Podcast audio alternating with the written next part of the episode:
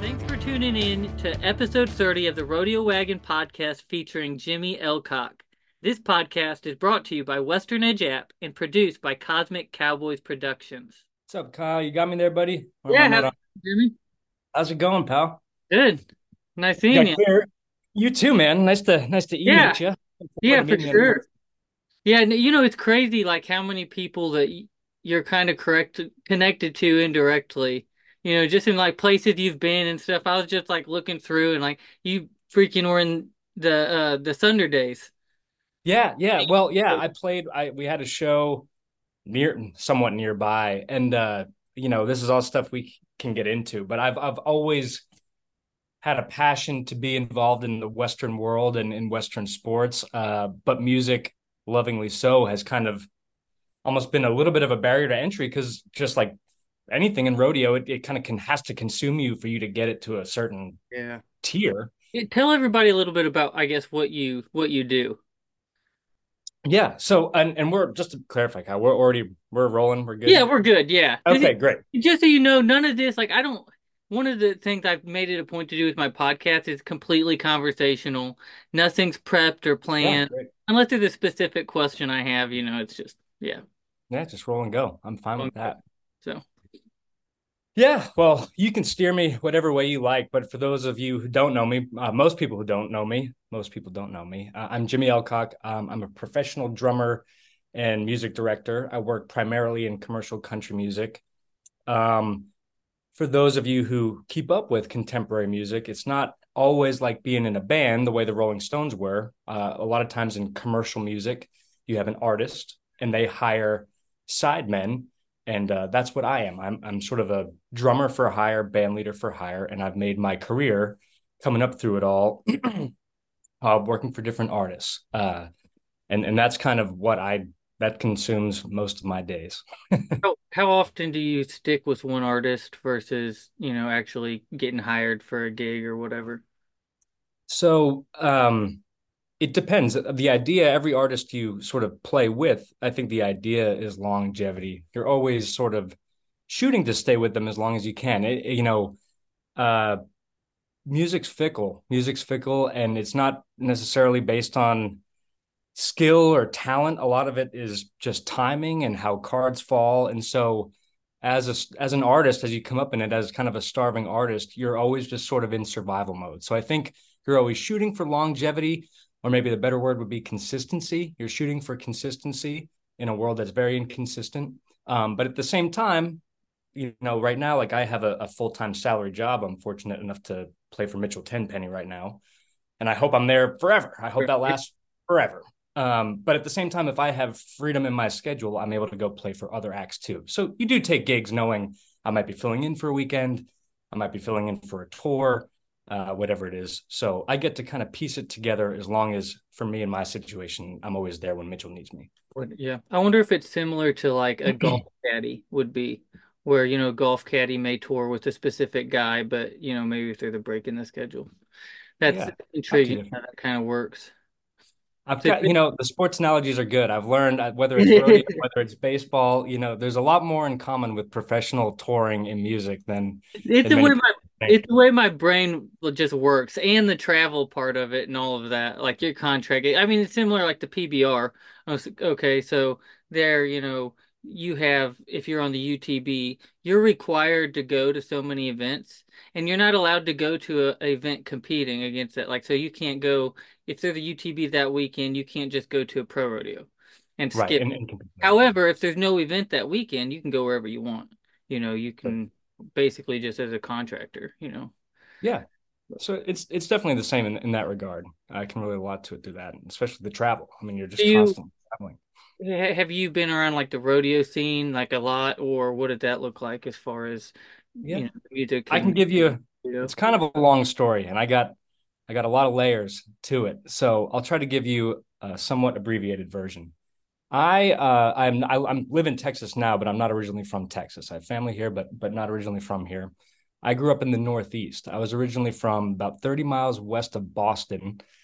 And then my family had has a uh, a big rural property up in uh, northern north central New Hampshire. and the reason that was kind of funny was because when a lot of people think of the Northeast, they probably think of New York City or Boston and just the giant urban metroplex, and that's all there is. And probably yourself, you've traveled enough to know it's it's not only that. You have your city centers but then you have beautiful countryside and mountains and ocean and majority of it's probably that to be honest. Yeah yeah. And it's and but maybe more importantly or not more importantly but it's but it's culturally different. Like in such a short the states are so small and in such a small space compared to anything here out west you just have such a different culture shift kind of in that small geographical region so i grew up kind of a funny kid in that i was going to middle school and high school, you know, in a suburb of Boston where it, it's not downtown at all. It's kind of a it's a suburb, but it's on, on kind of a rural feeling suburb.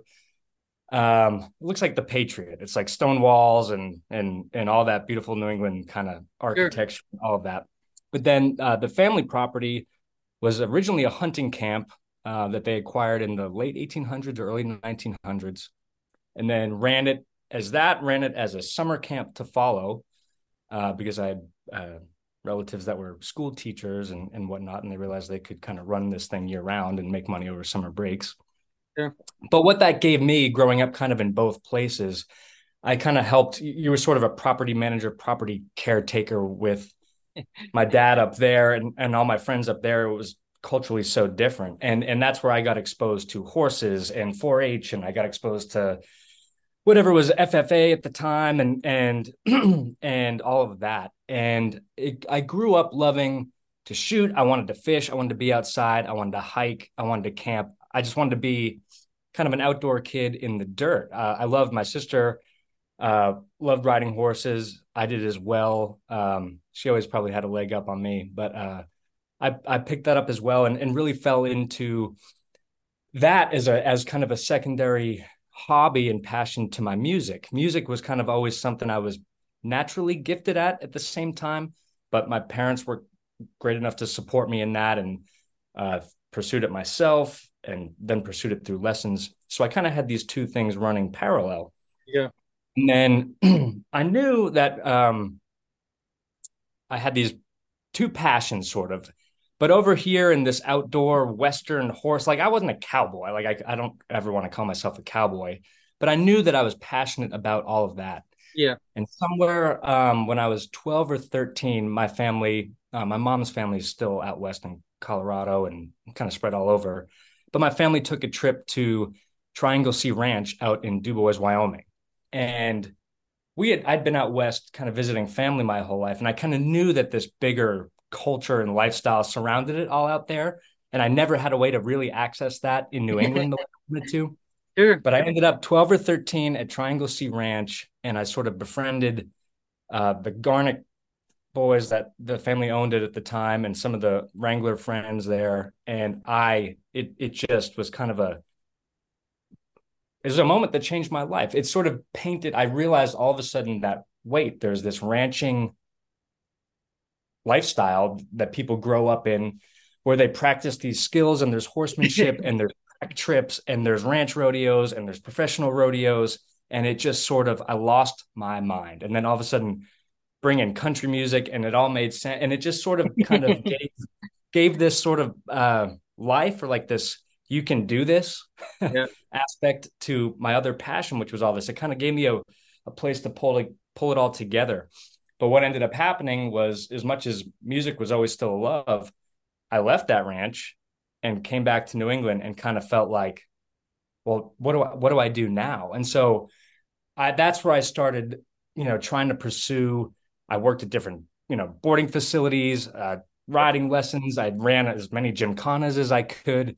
I had a couple great mentors that had moved from out west back east and I learned a little bit of team roping and I was terrible at it all, you know, but I uh, but I loved it and I just ate it up and continued to eat it up and I've just sort of tried to eke as much information and knowledge out of all that as I could and uh, that's always sort of continued alongside my music even though I've really made, you know, music my full-time career. It's fascinating too. You put it into that you know context because the the Western culture, especially when you get you know into you know if you actually get into Texas and and Wyoming and those cowboy cultures, it's so much different. Even like me from Missouri, you know, horsemen or the cowboy culture, if you want to call it Missouri, it's not it's not real authentic cowboy like you think of, you know, Texas, West Texas, um, you know, Montana um some of those places and i just did a you know you're wearing that rodeo time time hat uh jordan halverson i did a podcast with her and she was talking about that She from gave me this. Thank you, Jordan. oh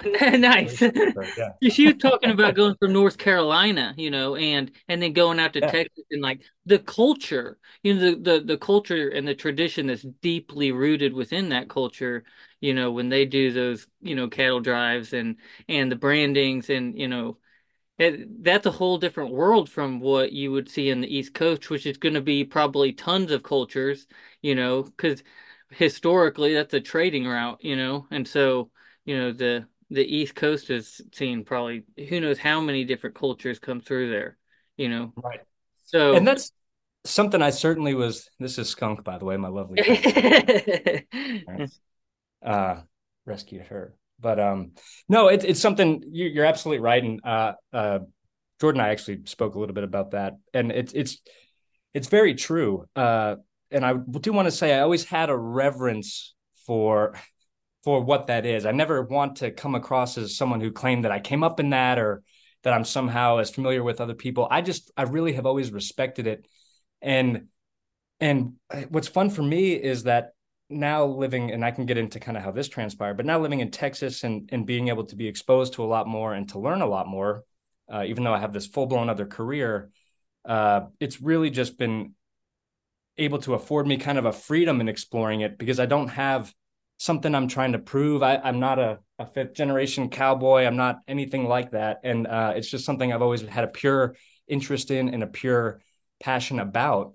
And it's kind of just afforded me this, I apologize, afforded me this freedom uh, to always kind of go after it and, and pursue of as much or as little of it as I want to. I, I mean, I'm in the same boat in a lot of ways. Like, you know, I grew up the being a horseman and stuff with part of it, but that whole cowboy culture is something that's still it's still foreign to me. And and the bull riding, you know, you know, the bull riding's was the cat. My cat's on my van right now. well, we didn't we didn't play enough today, so that's I, clearly my I looked my, over my there and she's on the windshield. Um, but the bull riding has given me an opportunity to to dive into that while also doing what I love it, which is competing. So sure like I've learned more about the cowboy culture and been introduced to a lot more through bull riding and getting to, you know, travel. But even like horsemanship in Missouri, it's not cowboy like out in right Texas. You know, it it depends on how you're defining cowboy, yes, but sure traditionally, a real cowboy culture, which the entire culture is built upon cowboying, that's a sure different culture than like, hey, you know, a Missouri culture is a bunch of rednecks, work ethic, blue collar. We have horses because you know that's fun. Right. There's a lot of ways to ride a horse, you know. I mean, Yeah. and and and accomplish ranching, you know, activities and whatnot. Everyone's got different methods, but but you certainly you're right. That what you see out west and the longevity of these ranches here in Texas or the ranches I saw in Wyoming. I mean, it's just it's part of our country's fabric. It's part of our country's DNA.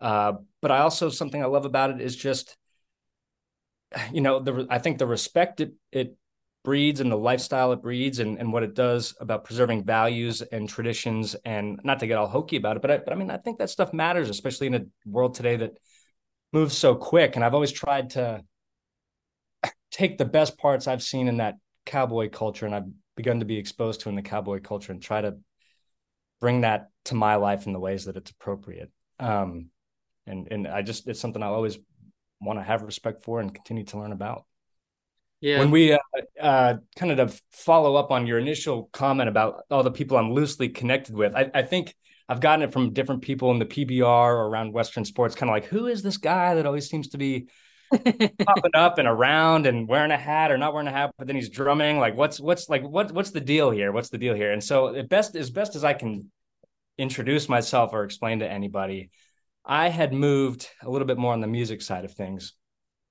Um, I had moved to Nashville. I guess I should back up. I left New England and I did go to college. I went to college at Loyola University, New Orleans, okay. which was interesting. I uh, I went to school there for music performance and music bit. From middle school, like I was telling you about, I'm so ADD, I, I jump around too much. but middle school, I, I was basically going to school an extra day a week at a conservatory. I would drive all the way into Boston and I would take courses that were giving me college credit as a performance major. So at a young age, I was fortunate. I, I got into this program and it and it taught me an awful lot uh, on the formal side of music.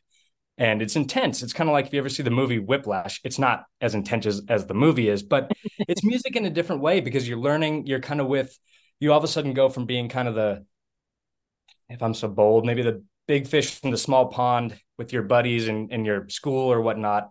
And then all of a sudden all the all the big fish are in one spot yeah. Uh, and so you realize, oh man, I have a lot to learn. You kind of feel competitive all of a sudden. There's juries at the end of it. It's pretty in- intensive stuff.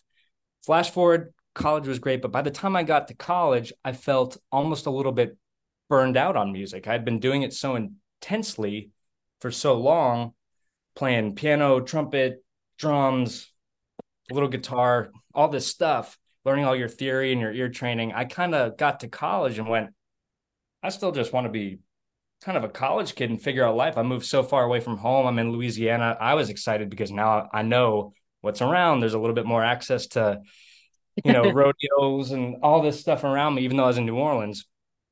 And so, ironically, my first few hey, years, dude, I bet you ate some of that.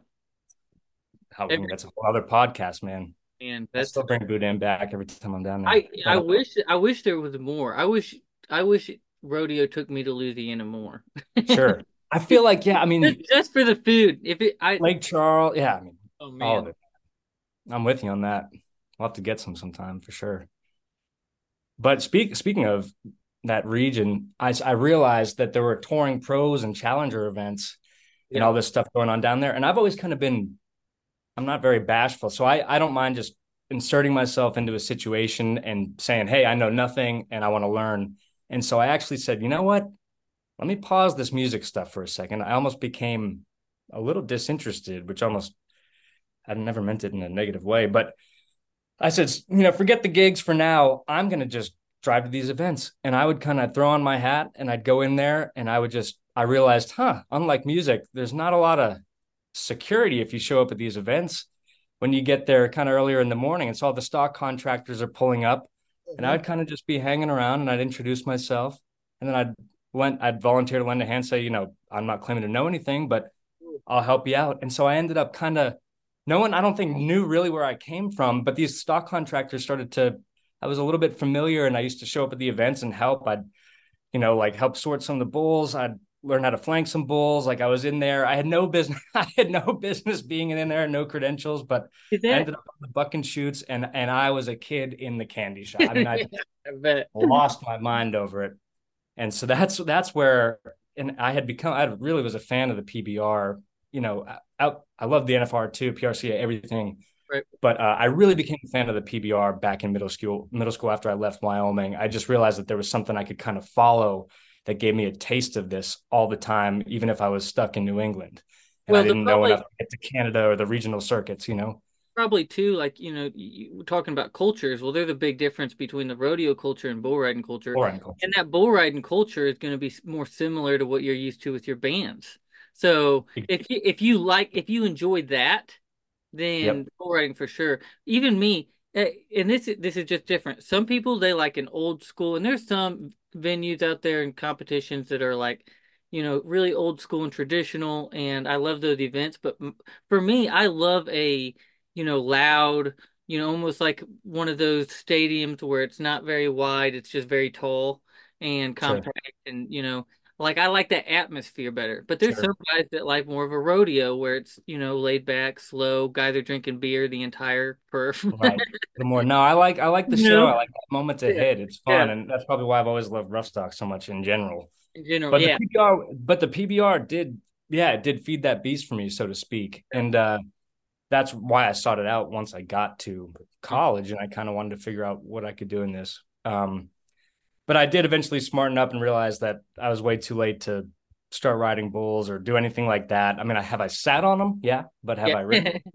um, so it's uh, it was interesting, and unfortunately, you know, at this point, I gotta watch, gotta watch, you know, the digits, but uh, get the job going. But um, it's certainly that's kind of how how I got to my passion for all of it, and moved to Nashville after I graduated school. Started my professional career. We can get into any of that if you'd like to. Yeah, yeah, yeah, for sure. I'd love to Um, hear about, you know, kind of your music and obviously you love it. So yeah, and obviously, you you know, need to talk about.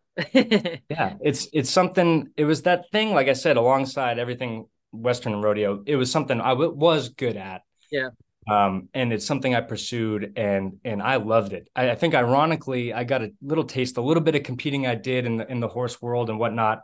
I kind of got a taste for the road in the sense of traveling and kind of there being a, a Yeah. community and a culture and an ecosystem around that, kind of like the same people showing up in a different place all the time, and you kind of have your family and that culture that moves with you. Yep. Um, That's unique, knew, that's not, I don't think that's, that's not every, you know, body that even travels. So that is something that's interesting because that's unique to bull riding too. It's just sure, people, it's not a different person every weekend. Sure, but uh, yeah, I, so I, I loved it. I loved like the trailers parking, the tailgate, so to speak. Like I, I love that. And so when I finished college and I moved, I moved to Nashville because the whole time I was in college and when I smartened up and refocused on my music, I was trying to think of okay, I like traveling. I've always had that wanderlust, that adventure. Let's see the world. Let's get out. Let's just life's too short. So I knew that I didn't want to just be a, a studio musician or someone who was stuck playing in one city or in one bar. As much as I'd take anything I could get, I knew that the long term goal was to be touring in music. Yeah. But I was thinking to myself, you know, when you're studying music like that, uh, you're studying so many styles of music. So it doesn't matter what you like or what you're putting on in the truck at the end of the day. You're going to study jazz and you're going to study blues and bossa novas and Latin music and West African music and rock and pop and reggae and all this stuff. Let me ask you a question. Is Yeah. that is that normal? So most people when they think of okay, country artists, you know, I don't know how many times I've really thought about like, okay, so this these people, you know, that are heavily in the music industry, like how well versed are they in different styles and cultures of music?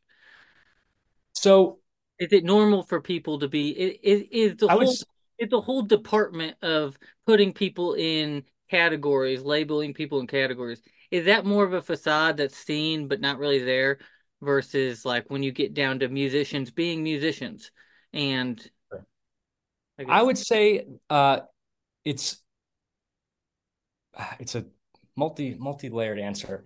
The easy answer is yes. It's kind of, it's somewhat of a facade, but it's not a facade in a disingenuine way. And what I mean by it is this. What I mean by it is this. Uh, again, I, I mentioned earlier me being a sideman as opposed to a full-fledged band member. Here's the difference, and here's why it matters. And this will answer your question, I think. Right. If I am Keith Richards in the Rolling Stones, I, you know, I met Mick Jagger when I was in whatever, you know, they were in high school together or what whatnot, and they kind of put the band together and they're messy, and maybe they played with some other friends in different bands. But these guys come up in a garage.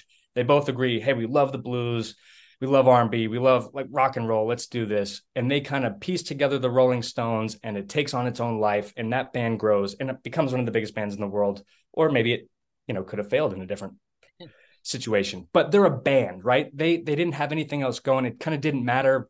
Keith was the guy that had the guitars at the time. Mick was going to be the front man. You know, Charlie's going to hit the drums, and that's just kind of how it happens. That's kind of how it happens. Huh. You can get away with just playing what you're passionate about and what you like.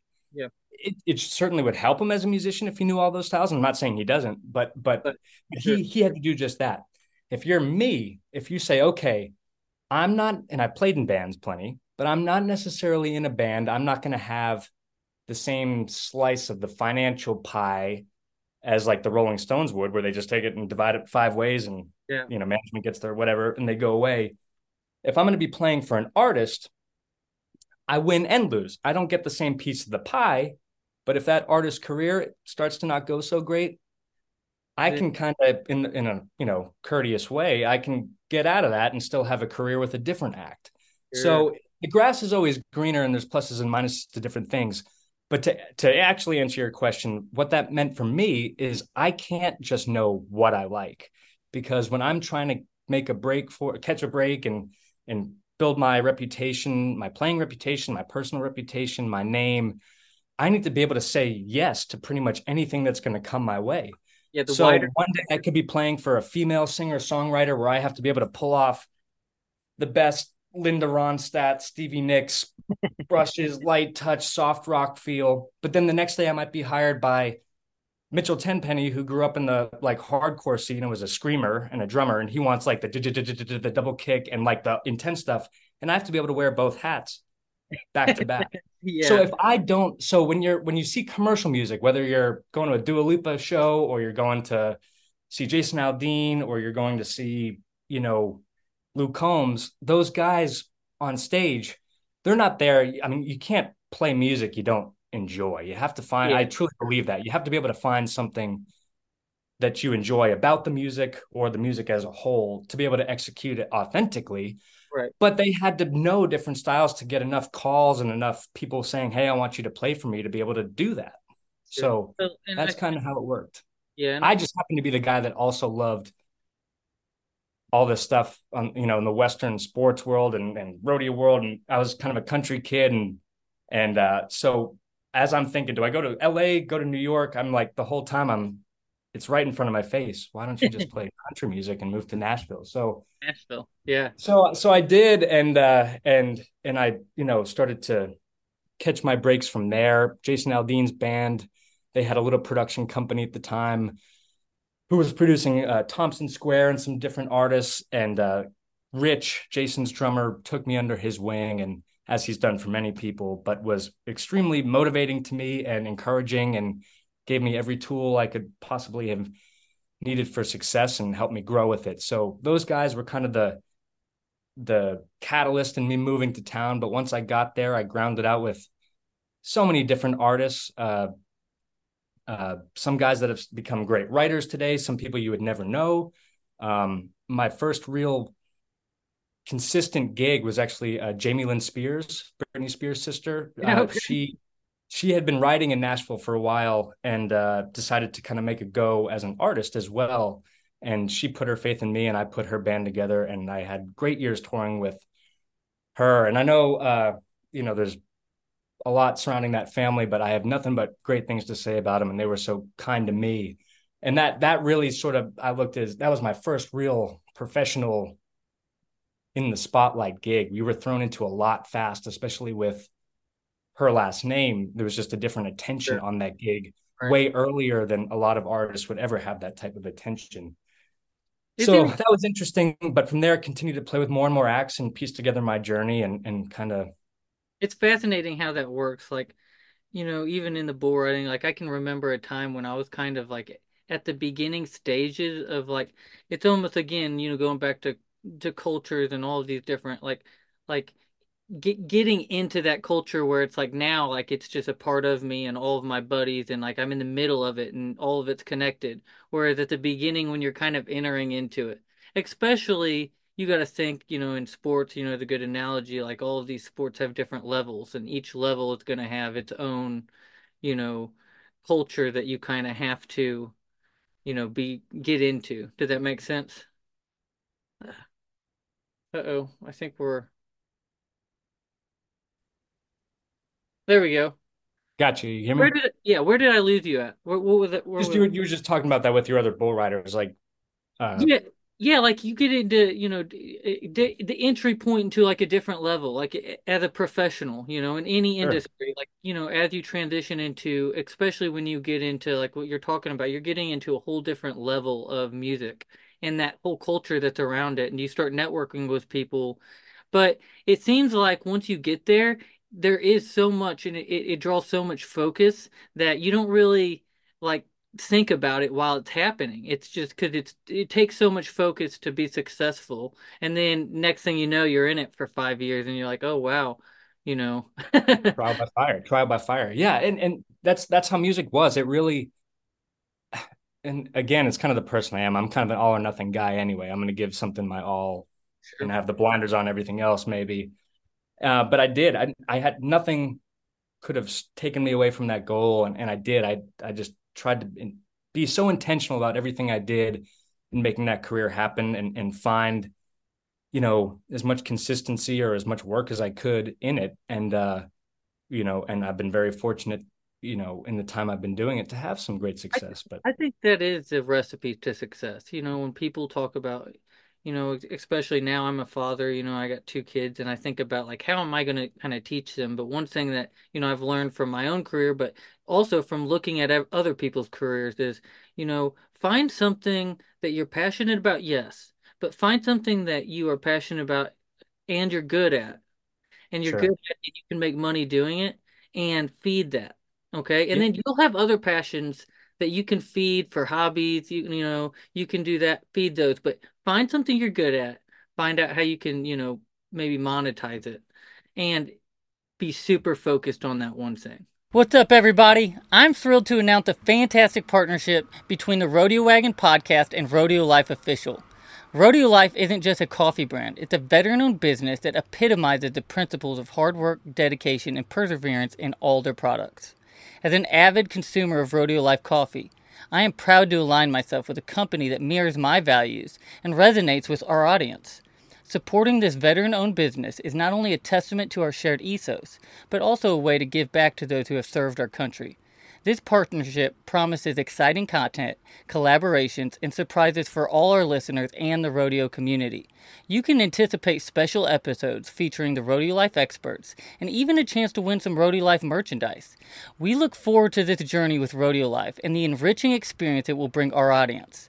Join us as we venture into this partnership, fueled by a passion for rodeo and a great cup of Rodeo Life coffee. Stay tuned for more exciting updates and the amazing things to come from the Rodeo Wagon podcast and Rodeo Life Official. Make sure you go to rodeolifeofficial.com and check out all their sweet merch. Are you searching for that perfect statement? Look no further than Bluegrass Engraving, where creativity meets craftsmanship. Their specialty lies in creating custom buckles and dip cans, but that's not all. They redefine elegance with an exquisite line of jewelry, and for those who appreciate a little flair, check out their engraved guns collection. At Bluegrass Engraving, they don't just create products, they craft experiences.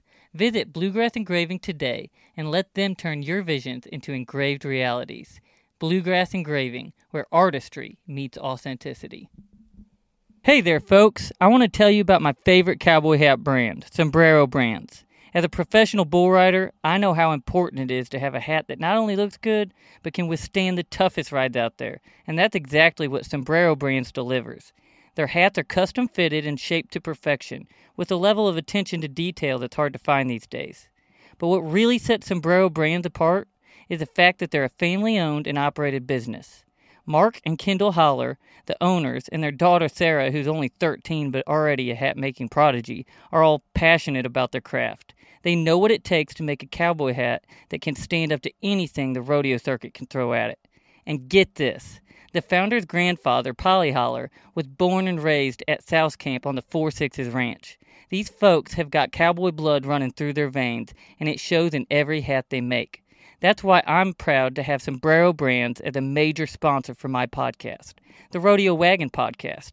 So if you're in the market for a hat that's tough enough to handle anything the rodeo throws at it, give Sombrero Brands a try. Trust me, you won't be disappointed my children and stuff, it's, you know, like the one thing that I know is if you find what you're passionate about and that you can, you know, monetize, feel that, be very focused on that one thing. You don't need to know five different things in case one fails. You need sure. to really focus on one thing. And and even if that doesn't work out the way you thought it would, you'll develop the skills that will it might lead you to something different. It'll Yeah. open doors will open up as you go, but but fueling that focus because our culture right now with social media and our phone, it wants to take, it wants to distract us. You know, sure. we look clips on, you know, Instagram and we can't pay attention for more than five seconds. Sure. But the, you know, successful people are able to focus on one thing very intently for a long period of time. yeah. And I think what I realized too is once I, once you focus on that thing to get you to a certain place, that can then open up more opportunities, which is why yeah. I kind of always felt like I gave myself permission to do it because I knew that I might have these other interests and passions in life, but I'm not going to the best and the fastest or the or the most effective way for me to get to those things is to get really good at this one thing. Yeah. and that's kind of that's kind of where I've laid my focus and that's what the irony of it is so I, I, moved to Nashville. I guess it was I was there off and on from 2010 on when I was finishing school, and then I moved permanently in 2012. I'm 34 now, um, and and ironically had this consistent career up until COVID hit and the pandemic hit, and music was dead in the water. Yeah, especially me, who's a touring guy. Yeah, sure. And and that kind of it's this kind of all feeds itself and brings us back to I, I kind of you had I had to figure out who I was all of a sudden without this thing that I had just spent the last decade being so intensely focused on. Decade more, 20 years. I mean, from the time you start playing, I guess. But yeah, right. Um professionally a decade. And so I kind of went, whoa. And and you know this whole time you're you're I'm I'm drumming, I'm building my Rolodex, I'm taking these band leader jobs, which kind of means you're helping orchestrate shows and you're sort of the putting the music together for the for the acts. Okay. And um, to put it simply, and uh, I was taking all these gigs, but you also know that music's going through a tumultuous time with streaming and all yeah. the stuff you hear about. And so I knew, thanks to great mentors and my own experiences, that I had to have diverse income streams, and I wanted to have my a lot of irons in the fire because you can't put all your, you know, you can't cash in all on on one card or one chip, whatever. You, ha- you have to kind of diversify that. Sure. And so for me, um, I have different ventures and things I've done in music, have, from recording to lessons and things like that. I still love doing those things. But something that I realized over the pandemic was hey, maybe this is a chance for me to sort of get back interested in everything, not interested, but to, to actually get involved with everything uh, Western against, to put it simply. Yeah, yeah, right. And I called up friends that I stayed in touch with, and I ended up helping do some marketing for seed stock cattle, and they brought me into that world. And next thing you know, over the pandemic, I'm flying to different auctions and helping do the marketing for sales. I decided to move here to DFW because I could get plugged in a little bit more in the in the Western world here and kind of develop the skills that I had to put a little bit of pause on uh-huh. and kind of pick up a hobby again and kind of just figure out, hey, how's this all going to work? And ironically, that's when, you know, a lot of the PBR was, you know, moving here or, or just uh, creating a footprint here. And I got plugged in and I still do the, the cattle. I work for Visit Fort Worth and the Fort Worth. Yeah. I, I, was going to talk about that. I do the cattle drives. And how did you, how did you get into the cattle drives? I, I wonder how, how long, how many times have you done that or how many times do you do it? I I mean I've done more than I can count. I, I mean I was full, I was full time over the pandemic, um, but I was also working as kind of their barn attendant, taking care of a lot of the horses and uh, whatnot at the state police facility. It's wild. I can't tell you how many times I have went to the stockyards and, and cattle. I know. You know the worst so, you know, it's, when they're I, doing it and you're waiting, you got your gear bag and they close that gate, you know, when they I know. I mean, I am like, I gotta kick wait. everyone out. Yeah. I know. I know. I get all the dirty looks now. No. I I'll tell you what, man. So I I couldn't say enough great things about that gig and about Visit Fort Worth and the herd. So I understand uh, like on one level, you're dressed up in the the garb. You kind of look a little hokey. You're in the 1800s. you're dressed up like the drover. Like I get it. I, I get it. Say no more. And so you kind of read it at that, and I was like, well, it's a chance to get on a horse again. You know, I can kind of move some cattle around or something or whatnot. And I kind of didn't know what I was getting into. I truly was in the stockyards one day, and I walked up to the guys on the horses. I was like, who do I talk to to do this? I was like, I was bored to tears. Music's dead. I'm living here. I don't know anybody I'm like, how do I, how do I do this? and they were, I, and knowing too, New England kid, yeah. You know, I, I was, I, I, can ride well. I mean, I, it's not like I don't know, anything, yeah, you know, I, I know my enough. Yeah. Uh, but I didn't think maybe I'd get hired for it. I didn't, you know, I think they'd look at me twice and go, what the heck, drummer, you know, what is this?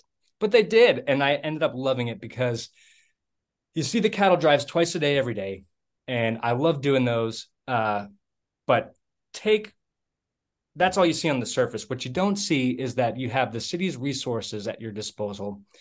Kristen Jaworski, our our trail boss, um, some of the other senior staff there, all the way up to Bob Jameson, who's the head of Visit Fort Worth, they give us so much access and many resources and training. And because we are in the stockyards, you know, the best ropers in the world come through, the best, you know, horsemen in the world come through, the best, you know, cowboys, cowgirls in any in any capacity come through and they have these incredible relationships with many of them. And everyone is so willing to generate uh, to to and generous to donate their time and resources to us.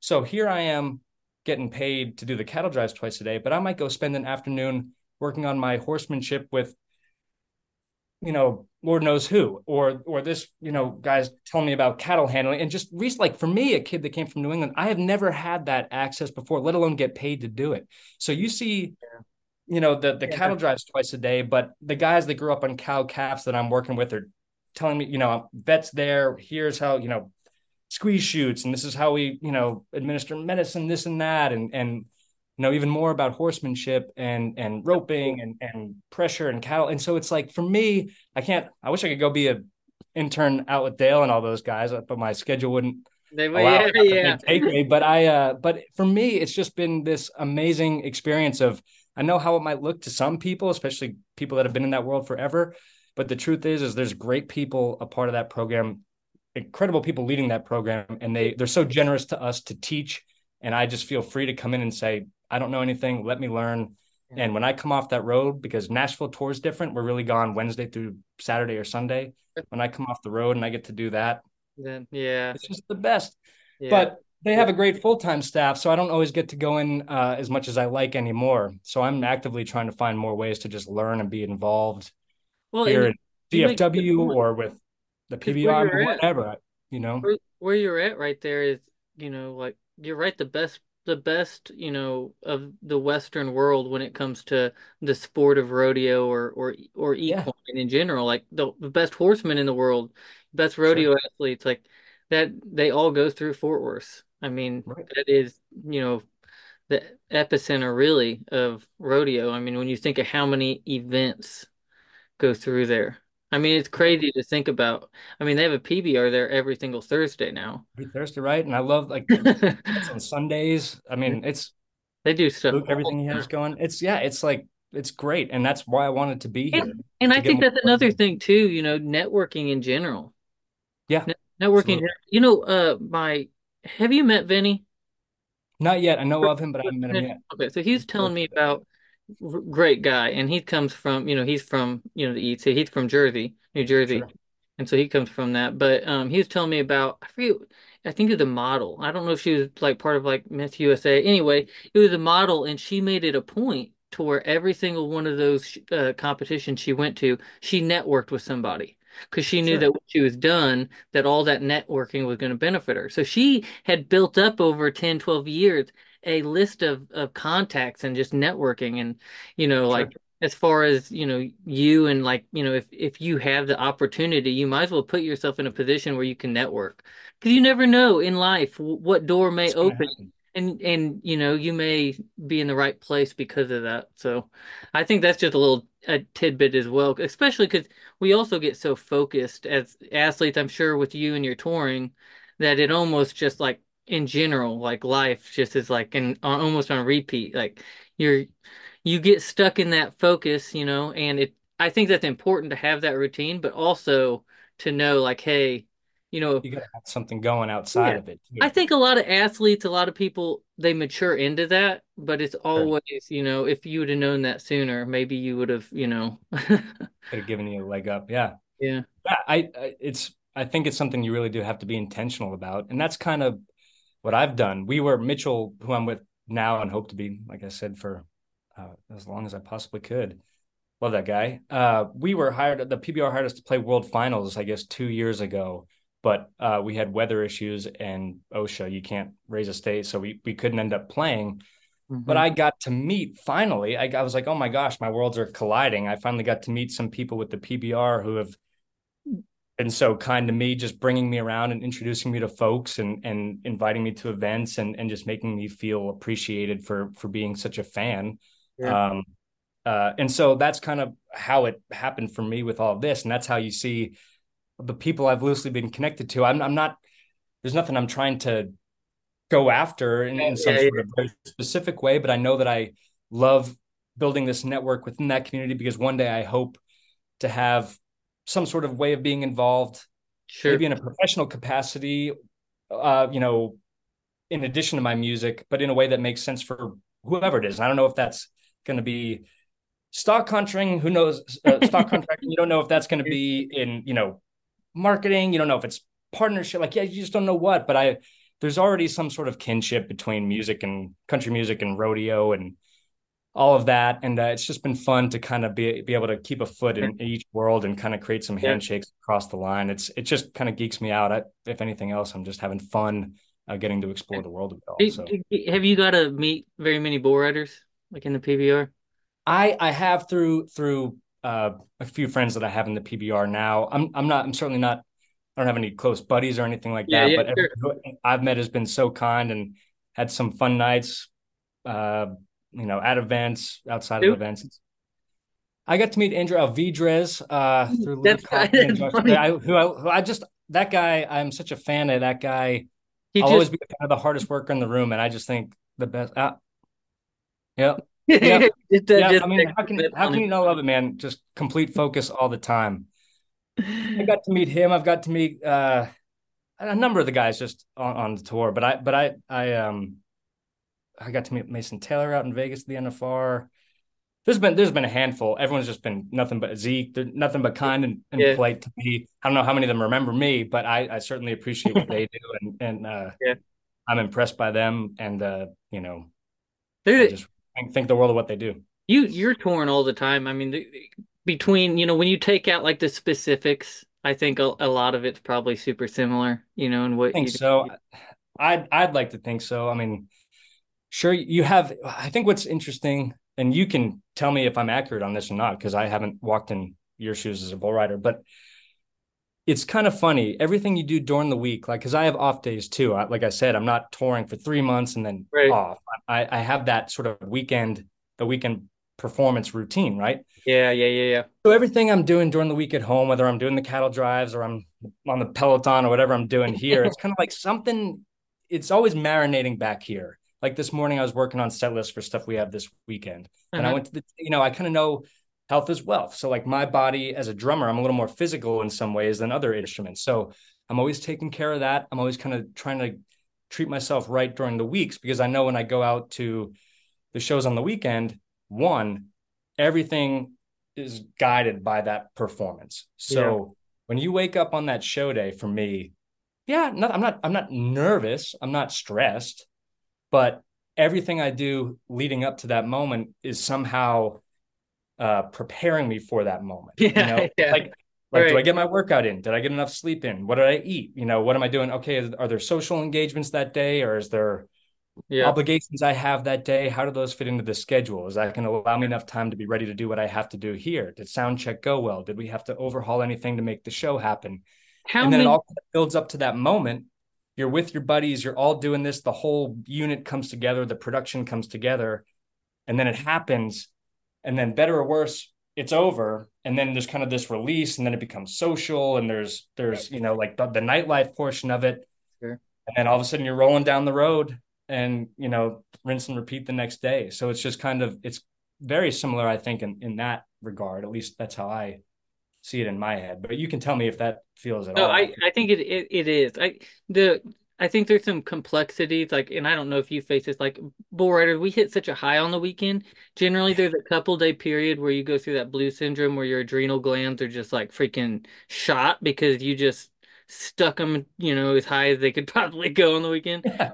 So, like, learning, like, and then so then it becomes immediately after you know that that performance where that's the whole week really is built up to that point then it's almost like you have to spend an entire week regaining and try at some point like because I, I feel like during the season you're traveling so much so much of it is maintenance and yeah. if you can like for athletes it's progression. Like if I can find a way to get better during this time, that's good, you know. Um, but like a lot of it's maintenance physically and stuff, you know, as far as that whole each sleep patterns, all of that, it's changes. Yeah.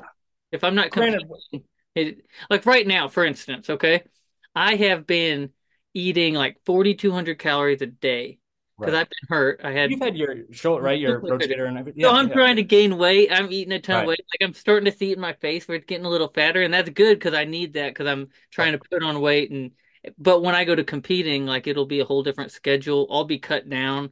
My diet will look different, like during the week. Like Right. No, everything revolves around around every, but then there's guys. There's guys out there that live by the seat of their pants, and I have no idea how they do it, and nothing. Nothing's organized. Is that the thing? Are there guys in your industry that that's the case?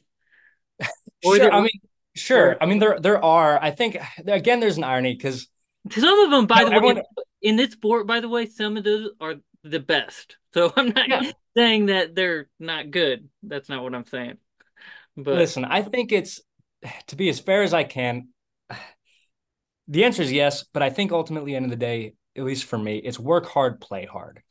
yeah, So every bus we get on, so to speak, every artist has sort of a different culture around them that they get to build. Like, you know, there's consistencies through everything, but every culture is different. So some bands are party bands. Some bands are everyone just kind of drinks green tea and goes to bed at the end of the night, like whatever. And as it grows, you know, people have different that's routines. it. That's exactly the same. Yep, you just said it. That is exactly. So, so for me, I'm a work hard. Like the, the play hard doesn't feel good to me unless I've earned it. Like that's not because I'm holier than now. That's just that's just how I work. I want to work really hard to get all my stuff together so that when I do kick back and play hard, it's because I've earned it. Otherwise, it doesn't work. But at the end of the day, we still have a job to do. So people, how they behave, you know, might look a certain way, but there's got to be some sort of intention behind it all to still be at least a side man in the commercial world that I'm in, because you have to play nice with others. It's not like you Well, know, Mick Jagger can't just keep kick Keith Richards out. You have like you have to get along and play nice with others because you stick eight to twelve of us guys on a tour bus on a submarine and send you off. You play on stage for an hour and a half, but you're in close quarters, sleeping, every living life on top of each other. Good days, bad days, add a little too much fun sometimes. You know, it gets crazy. So you you have to be able to navigate the social element to this thing as much as you have to navigate the professional playing element Yeah. of the thing. So a lot of it for us is choosing our traveling partners. For you Sure. too, like you know, in, in your circumstance, like it's not, you know, if you're if you're taking on different jobs or whatever, like if if you're in one gig, that's going to be different than two if you are taking up multiple different jobs, because then like, you know, you also have to get along with all of those different people you're working with if you're not used to working with them. So and you have to read the room, you know, like I said, you can you can be the greatest drummer or guitar player in the world, but if you're not right for that camp as we kind of refer to the different bands, every camp has its own flavor, its own vibe, so to speak. you know, if if it has the puzzle pieces have to fit, and that's something I've kind of done as a band leader. You kind of have to get good at people and figuring out. Well, we need the player to be able to pull this off authentically, but they have to also gel with the type of guys or you know girls we are on on you know on the bus. Like it just has to.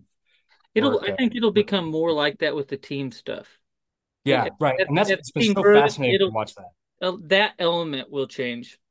Right now, it's that element is there within the the Brazilians. They live together, but Sure. also um like within groups that travel together. You know, on the weekends, you get groups of guys. You know that are going three or four people. You're t basically we're torn too, so we're gonna go with you know, but with the team concept, and then that that you know that that matters, especially too when you consider, okay, like you're talking about, like you're gonna have injuries, then you have fill-in spots, like who are they gonna have fill in, you know, that are kind they of. going to fill in? What role do they kind of play Yeah. with dynamics of the team? You don't want it all. somebody to come in that like doesn't get along with people.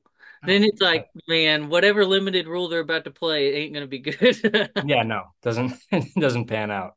It's been fun though as a fan, I'll tell you. I know obviously growing pains and opinions and things, but as a fan, it's been something uh, really fun to to witness the development of the teams. It's Uh, unique. just in terms of also seeing just the this the guys on each team riding to see, you know, a vet or multi-time, you know, world champ with a guy that it's his first couple years, you know, with his car, or like whatever in the in you know in the touring pros and whatever get drafted come up and it's just neat. It's just neat to see the dynamic range of all of it and see how those guys come together. And from uh, being a fan of, of, the sport, it's it's been really fun to witness all of that and and uh, it's exciting. So I, I'm fun to watch. I'm in agreement, especially like me. I come from a sports background. You probably definitely did being on the East Coast because so that's intriguing as well. So me and you seemed to, you know, uh, sports were probably yeah. really big in kind of that area. But you go out west, there's college football, and that's about it. I don't know. There's yeah, other no, I mean, but we're really in on the East Coast. It's even bigger. Like it's a yeah. I play sports sport. every season, and and I know like a lot of people. This one time at band camp, right? A lot, not all, yeah, yeah. not everyone thinks of musicians as being like that, but I think that's why. I mean, I, I, touring has felt pretty easy to me because I'm I'm pretty good at being on a team. I've yeah. baseball, football, a little bit of soccer, um, tennis, golf. I skied competitively. Like I've just been I've just been involved with team sports my whole life, and so that part of it came a little bit natural to me. But you're you're right. It's I can definitely relate through that. Um, I think a lot of certainly help a lot of bull riders don't. It's, it's that's been one of the biggest shockers to me is how many rodeo individuals have nothing to do with anything outside of rodeo. Right. like but it, I know guys who you know they're fit. This is their life. This is their dream. They ride bulls, and then they go to the sale barn and they work all day, and yeah. that is life at its best. Like they don't want anything. Amen. They don't want Amen. anything more than that. They don't want anything more than that. They have that they have the land. It's awesome. They can go hunting. they can ride their horse all day. yeah. That's, I'm trying to figure that out one day. I, I kind of want that balance. That's, I got a little more work to do, but I'm working towards it myself in a way. I, but I get it. I get it. I but I know I'm not taking anything away from those guys that that truly have lived that way their whole lives. It's it is the dream, and and and I think people get hung up on whether it's music or bull riding, like I, when you're getting into it, I imagine people put fame or notoriety or something on this pedestal, and I and I know that that's what comes with being excellent at something is, is being recognized for it, hopefully in the right ways. Um, but at the end of the day, you know, you have to want it because it's something you're passionate about and truly brings you happiness. And I think that whether you're a bull rider, whether you're a musician, whether you're a, a paramedic or you're you know a, a, real estate agent uh, if you're lucky enough to do something in life or pursue maybe not even get to do it but if you're lucky enough to have the opportunity to pursue a passion and get paid for it or or one day hope to be paid for it that's a blessing in itself not to sound like a hallmark card but i mean that that really at the end of the day and uh that's something I've been focusing a lot on in the last few years. You know, you're always sort of chasing the marquee when you first start, and then you realize no, it's it's the process, it's the craft, and uh, it's the people you do it with that yeah. I think at the end of the day really speaks a, a lot, uh, speaks the most. Uh, I think, and if you're I lucky think, enough to be able to pursue that, I mean, you yeah, got it all. I think you have to fall in love with the process because that's really at Definitely. the end of the day it's going to the majority of your time is going to be spent in that and you know i know there's some people that may be like like what that process affords them like or whatever that that's the ultimate goal and they're willing to do anything and i think that's that's fine too but i think holistically you're going to be happier in life overall if you can find something where the process is something you really enjoy and then Absolutely. you know then you go off of that and then that that'll open the doors for whatever you know but like you know i think that you'll just enjoy life better my sister you know her her she she enjoys the process of school being a teacher you know and having yeah. the process of every day awesome. having a relationship with students mm-hmm. right boom mm-hmm. you're gonna live you're gonna be happier doing that than if you found something that like okay i don't like what it's gonna take to get here but i'm willing to do it because of the money you're gonna be less satisfied hundred percent. I um to that point, I you used to, like I said, chasing the marquee. Or I it feels so ridiculous to say it and admit it out loud at this point, but I used to think, or at least I used to feel like some way, if I did this, if I accomplished this, then I will have this baseline level of happiness that will just carry me through the rest of my days. Yeah. Like that will be if I can just get myself to that at least that tier. Might not be this tier, but if I can get myself to this tier, at least I'll be afforded this sense of accomplishment and this happiness that will somehow carry me through. I just want to get there. and then you get there and you realize you want the next thing. Not not in a bad way, not not in a greedy way. But you you play yeah, have yet to play Madison Square Garden, but one day. But you play a big venue like that or, or you do something epic or you or the younger version of you would have perceived as making it and you do it and then you wake up the next morning and you're like okay well amazing thrilled happy you've all, all the right affirmations and validations. I'm not taking anything away from accomplishing something you work hard for, but it doesn't sustain like it happens and then you're on to the next thing. So what really matters? It's the relationships in your life, it's the people, it's it's all the other stuff that you have to build to support this one thing you've been working on. And I think that's that's honestly that's, that, you just I mean, said, you know what I mean? That was the point. So the point in my life where I I actually really really started owning my faith in Jesus Christ and really like understanding, you know, purpose. And my life turned around was in 2017 when I competed at the um, the AT&T Stadium, and it was my first UTB event. Actually, actually at the time, it was the Built Ford Tough series, and so it was, yep. a, it was my say, yeah. First major. I think that maybe with the first year they do it, did it at um, AT&T, and there was like it was sold out. There was like 70,000 people. It was a major deal. And I had finally reached that point that I had trained for for that long. And it wasn't what I thought it would be.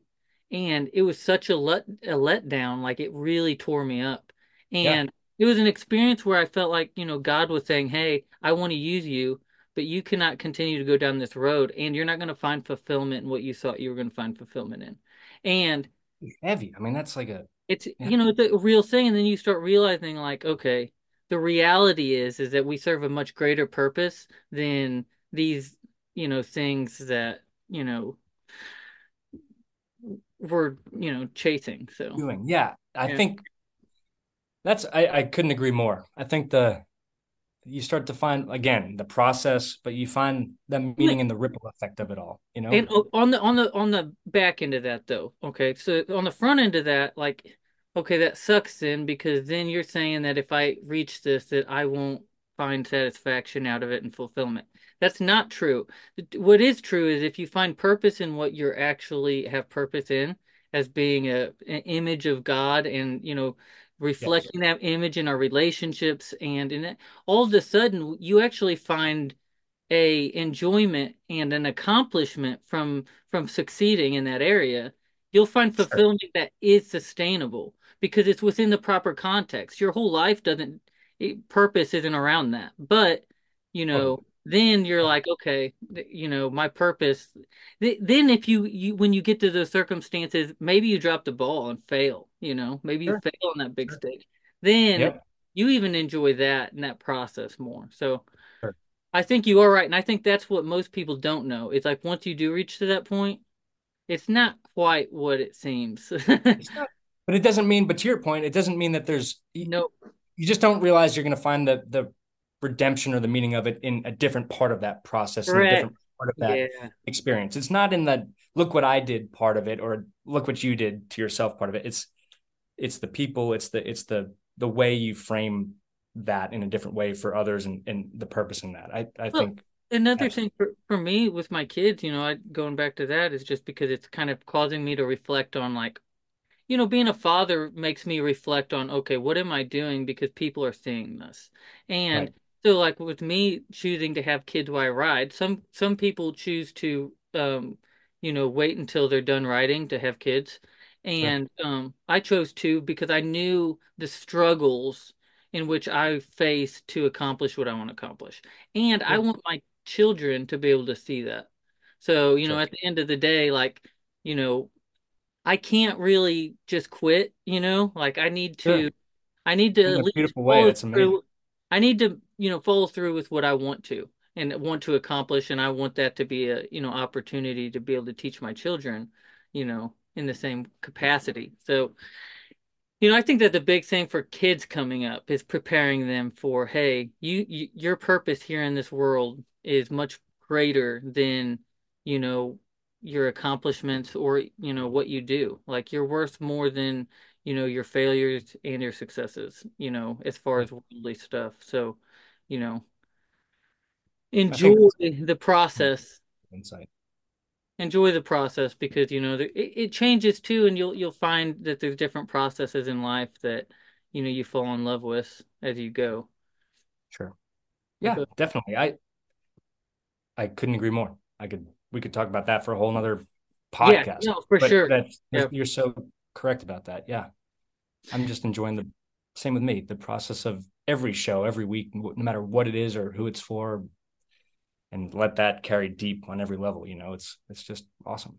well you know maybe next time like when I'm you know coming through or something we cross paths we can do one in the in the rodeo wagon but Let's do it, man. Let's do it. I I I just appreciate you wanting to take time to talk to a drummer who's interested in it's your world and everything, Western so sports and Western so lifestyle. There's so much more we can talk about and get into. I I I love it and I'm all about like learning about all of these different careers and passions that people have and how similar like there's similarities in in in all of it, you know, especially when you get into a professional level. Um it's kind of cool. And, you know, you getting to actually it's I never thought I'd be having a podcast with a guy that, you know, was part of the band, you know, performing at, you know, uh, yeah, right. Like that's just cracking up. Let it's funny where alone, life.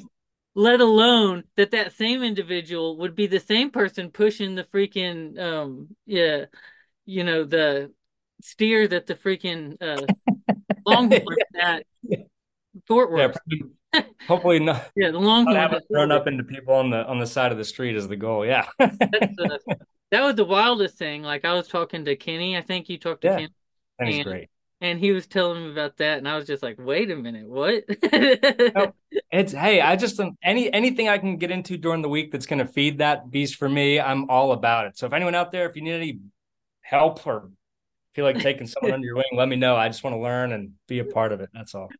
That's awesome. Well, heck yeah. Well, we'll definitely do it again sometime, and it's been awesome having you. What are your social media handles? Like, where can people follow you? Yeah, I think uh, pretty much on everything. I, I will say I'm on everything. I really work mainly through Instagram, but it's just at Jimmy Elcock. My last name, Jimmy, J I M M Y, last name Elcock, E L C O C K. Believe it or not, my real last name.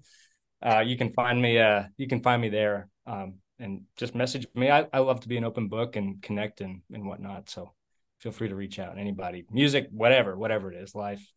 Always happy to connect. Yeah, no, it's cool. It was awesome getting to talk to you, and I look forward to doing it again and uh, you know, getting to meet you sometime because that would be cool. Definitely, you have to come out to a show, buddy. Yeah, yeah, no, for sure. Yeah, that's yeah. Uh, I definitely will. So we'll stay in touch. So for sure. Perfect. All Perfect. right, sounds good. Kyle, really, really appreciate the time. I hope you have a great rest of the week. Keep in touch. And anybody who's listening, truly thank you for tuning in and letting me be a part of a part of this experience. It's awesome. Heck yeah. See you guys later.